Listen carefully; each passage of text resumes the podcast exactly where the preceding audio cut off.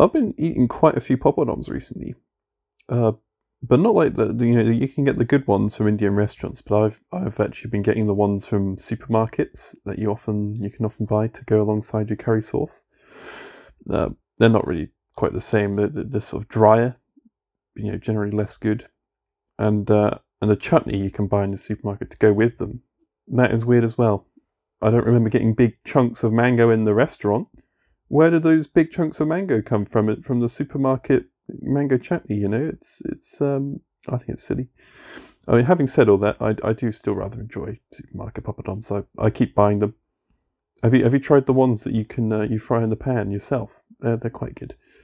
I um I looked on the back of the packaging they came in, and you can actually microwave them as well, which um which worked actually better than I thought it would, but also altogether less good than frying them in the pan.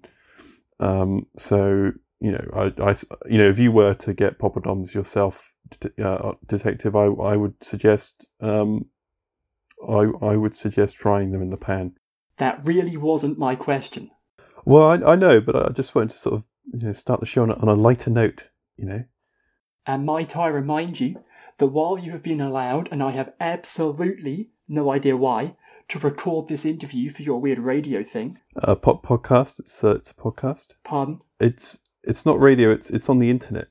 Everyone's making them. Although I've, I've, I've been the only person talking, really, haven't I? I should probably um, I should probably try and get some some better stuff. Um, what got you into policing in the no, first? No, no, no. This is my interview, and radio or internet or wherever it is you make your show. I bet you could figure out that this is also a recording system, and my material may be used against you in a court of law. So I will ask you once more Harold, when was the last time you saw Ed? Turn that off. Turn that off. Why on earth is there a ginger man sitting in the corner of my office playing a string jingle out of his iPod? iPod? Where are you even from? Try not to ruin it for listeners at home. They they, they thought we had a, a contiguous orchestra. No, no, no. I am going to be postponing this interview until you learn to respect this institution, Harold. I call you in here for a serious interview, and you spend 30 minutes babbling on about who knows what, and then, when I finally manage to get a word in, you try to repeat the whole thing again. Well, you know, my, my mic was not on on on the first the first go, so I um, never suspected it, it would come even remotely close to this. But in order to clear you from suspicion, I will be obtaining a warrant to search your home in the coming days. Interview with Harold end at two thirty p.m. Oh, I suppose I should probably uh, stop recording myself then. I guess.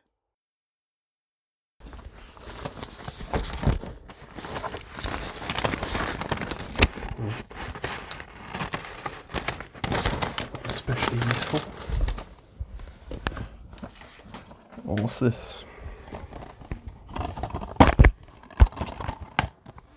Oh, it's uh, UEFA Euro 50 Classic matches.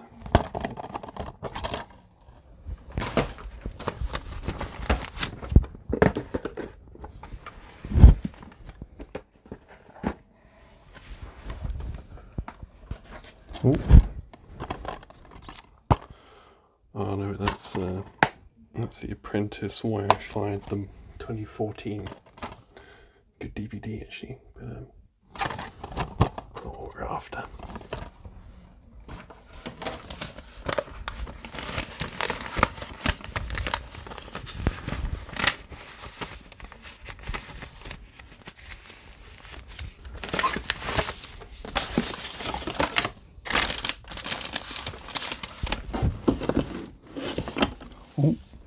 Actually, that, that might be it, actually.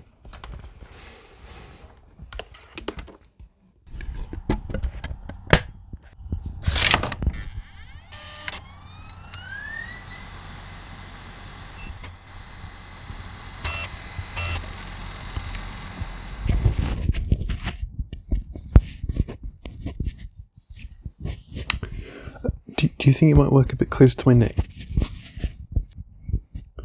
And uh, while you're there, what do you think of my new scent? You smell different. Yeah, it's uh, it's my new my new shower gel. Uh, Radox, uh, sea sea minerals and fennel. Uh, how how do I sound now? Ah, fabulous. Thank, thank you very much, Pete. No problem. What's this show anyway?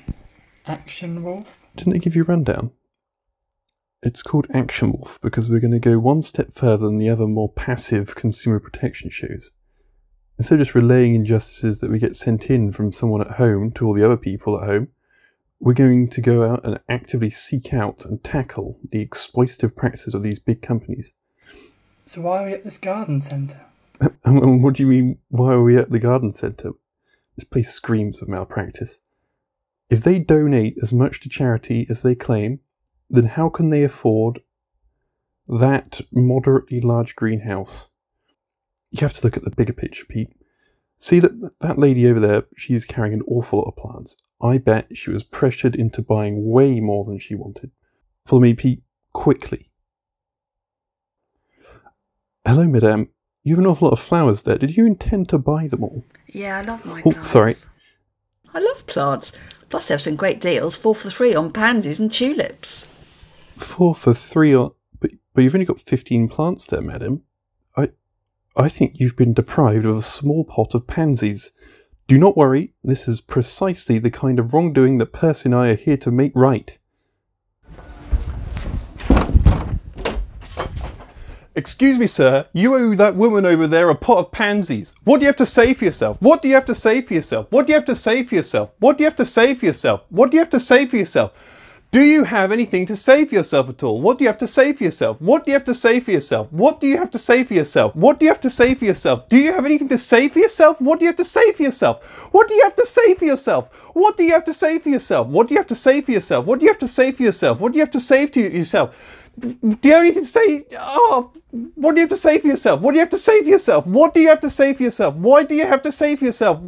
Say something. Say anything. Say something. What do you have to say for yourself? Say, oh, ah.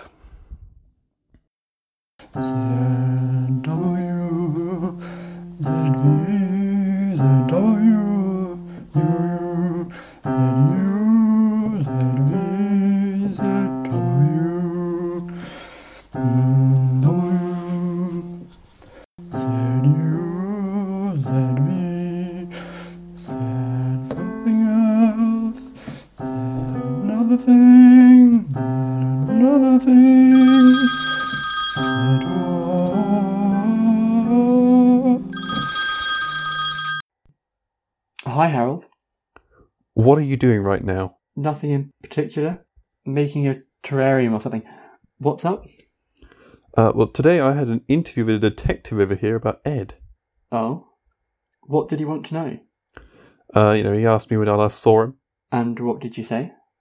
Something to do with poppadoms, but that was just so that the podcast had a bit of continuity, or rather, contiguity with a G. Hang on, what podcast? The contiguous podcast, of course. I got the letter through inviting me to the interview, and thinking of Ed just reminded me of how long it's been, and I was handed a co-host on a plate. Yeah. Being police interviewed about the sudden disappearance of the former host of a podcast is a pretty solid foundation for a reboot. But Harold, why are you calling me about this? I know I was on the pod too, but we've not spoken since you took over from Ed. Well, after the interview with the detective, I realised that he wouldn't make a very good co-host. And then it dawned on me, get more links to the past. We should bring back the second generation of the contiguous podcast. You should be my co-host. What? No. Yes. We should actually try to figure out what happened to Ed after he left the podcast in episode 3. I have loads of his old stuff. I just listened back to that time he ambushed a customer and a cashier at a garden centre. Plus, the detective says he'll be searching my home soon. We can just make the place look a bit too clean, leave some recordings of Ed's work around. Could add a whole extra dimension to the story. So, to clarify, bear with me, you and I watch back over a load of Ed's work in the two years between him leaving the podcast and now. Yes. And in doing so, hope to, at least as far as the audience is aware, discover where Ed has got to. Yes. Meanwhile, you were going to obstruct the legal process, in particular by playing with a detective with whom you recently dodged a basic question by bringing up poppadoms. Exactly. So are you in? Absolutely not. Rats.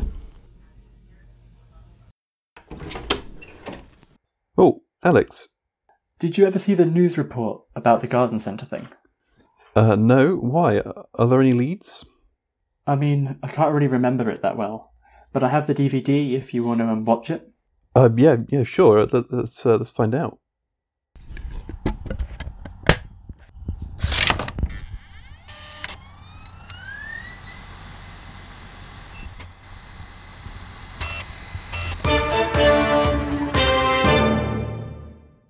Hello and good evening.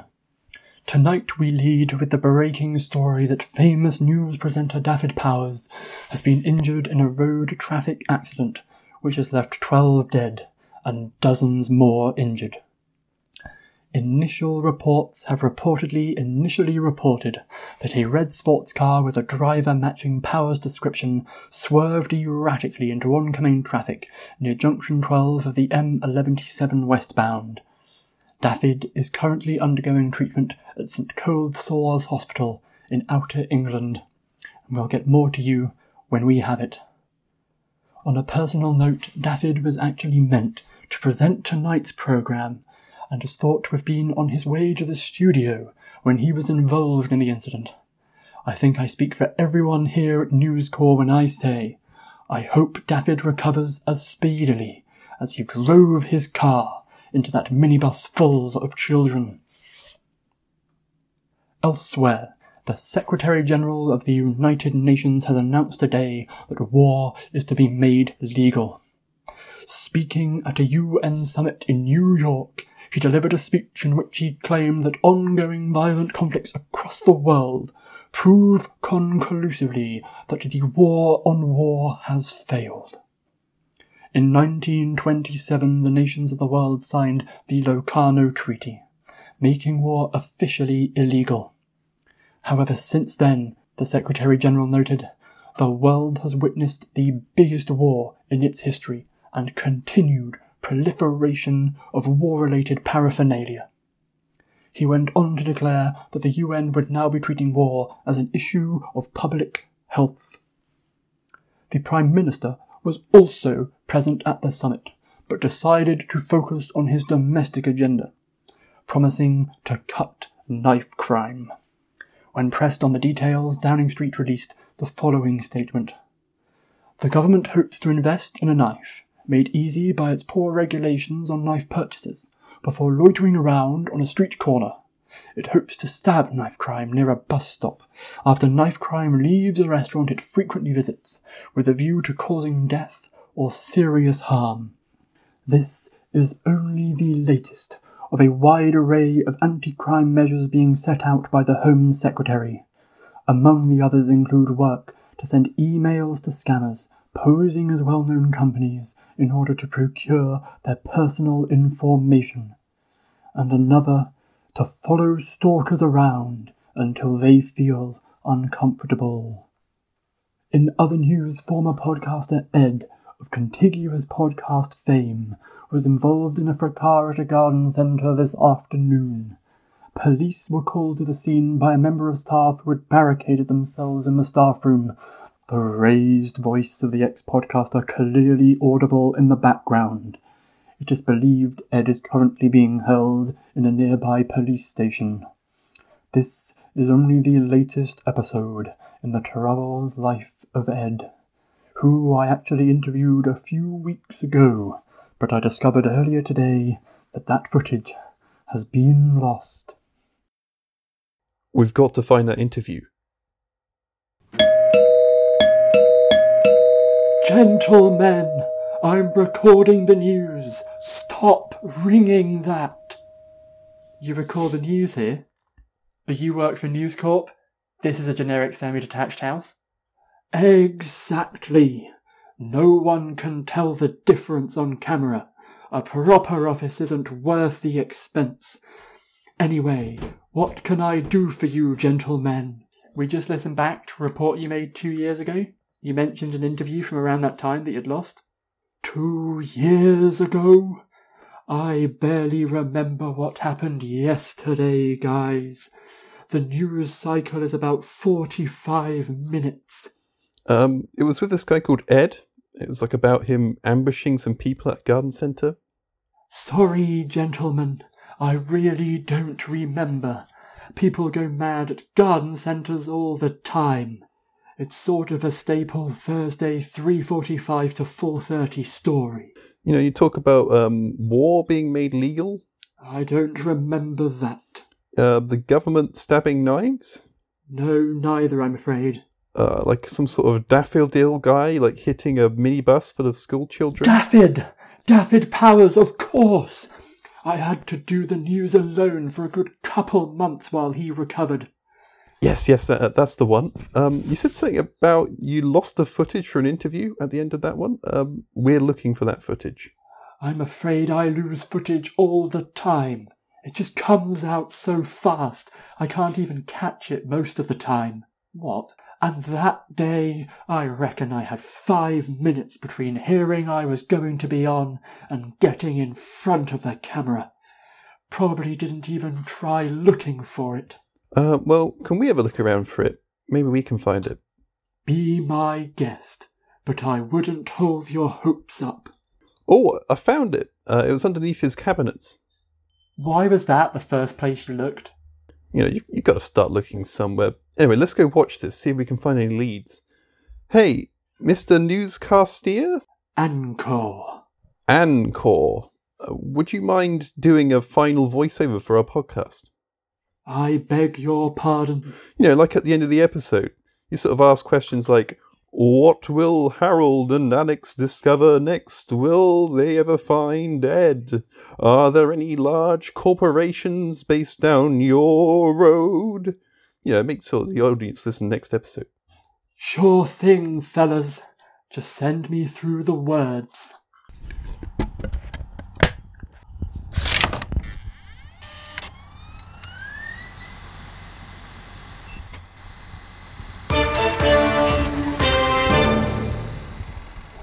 Welcome to Tough Chat, a News Corp production in which we put challenging questions to the key figures of our times. In today's episode, I sat down with former podcaster Ed, who made a number of appearances on the Contiguous podcast. I asked him about the nature of his departure from the podcast, and, more specifically, his departure from Alex, his friend and co-star. I do hope you enjoy it. I was wondering if we could start by looking at the nature of your departure from the Contiguous podcast, and, more specifically, your departure from Alex, your friend and co-star. Uh, yes, well, uh, to best answer that question, I should start with the beginning of my relationship with Alex, I suppose. I think I always loved her. She was beautiful. And not just in the way that supermodels are. I mean, she certainly had that going for her too. I mean, heck, she had the kind of figure that made you want to cup your hands and slurp it in large gulps. The kind of feet that could be mistaken for wings. Ears which regularly made me cry fingernails. Elbows that smelt like the taste of fragrant candles. But no, she was beautiful in many other ways that could also be argued to be described to perhaps be, if, if you like, uh, you could say, beautiful. She spoke in an ethereal tone, which often moved people to exclaim, Sorry, dear, what, what was that you just said? Whenever you pinned her against the wall and threatened her with a brick, she would say, I bet that brick wishes it was me right now. Which I think was a play on how walls can sometimes be made from bricks. Yes, I think I loved her. We lived in a village not far from Rotterdam, and I can remember my last day there vividly. There were no clouds in the sky, blazing sunshine, and a good deal of the townsfolk were enjoying the summer fair. Now was our chance. I hastily prepared a picnic, grabbed her arm, and led her into the fields. We must have been a couple of miles away from the village when we finally stopped in an overgrown meadow to rest and start lunching. We ate scraps of stale bread and drank crumbs of stale bread. I hadn't had much time to prepare. After I packed the scraps of our meal back into the bin liner I'd brought them in, I finally had a chance to say what I had wanted to say to her for many years. How long do you think we have until society goes truly cashless and coins become little more than useless trinkets of a time long since past? I asked. I'll level with you, I was too afraid of how she might respond. This was not really what had been eating away at me for years. I would have to find a different way to express myself. Her belly stared deep into my eyes, and I returned the favour. Are you staring at my belly? she asked. I'd like to stare into your soul, I replied. She looked perplexed at first, but eventually she seemed to understand. She touched my arm and began to say something. However, I did not catch what it was that she was to say, for I had chosen to begin kissing her passionately. She kissed me back and invited me into what I can only really describe as a jiu-jitsu grip. I struggled violently. It was three seconds of true bliss. About two seconds into the bliss, however, I noticed that her grip on my body had entirely loosened. What's wrong? I asked her urgently, but not receiving a reply. I shook her body vigorously, but to no avail. Her body was not roused from a micro sleep set upon her by some undiagnosed case of narcolepsy, but rather it was stone dead. I flipped her body over, only to discover what had caused the demise of her physical heart and my emotional heart. She had leant back on some abandoned farming equipment which had been disguised in the long grass. A sharp bit that was part of the farm equipment and was sticking out of the farm equipment must have stabbed her in the back and killed her. Miriam! I howled. Wait, were you not talking about. I did the honourable thing and buried her in a shallow grave and fled to the United Kingdom. Subsequently, I met a guy called Alex and created a podcast with him.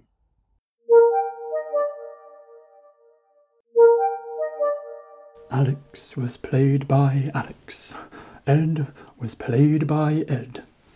Harold, the detective, the lady with the flowers, and myself were played respectively by my next door neighbour, my plumber, an ice cream truck driver, and myself. The music is by Archie Clifford, and the sounds were of the world. Will we ever learn what actually happened to Ed? Will the rest of the search prove so easy? Will all of this make good friends of Harold and Alex? Or is this just two guys watching some old footage together? And just what was Alex playing on the piano? to find out whether these questions will be answered, tune in to the next episode of the Contiguous Podcast.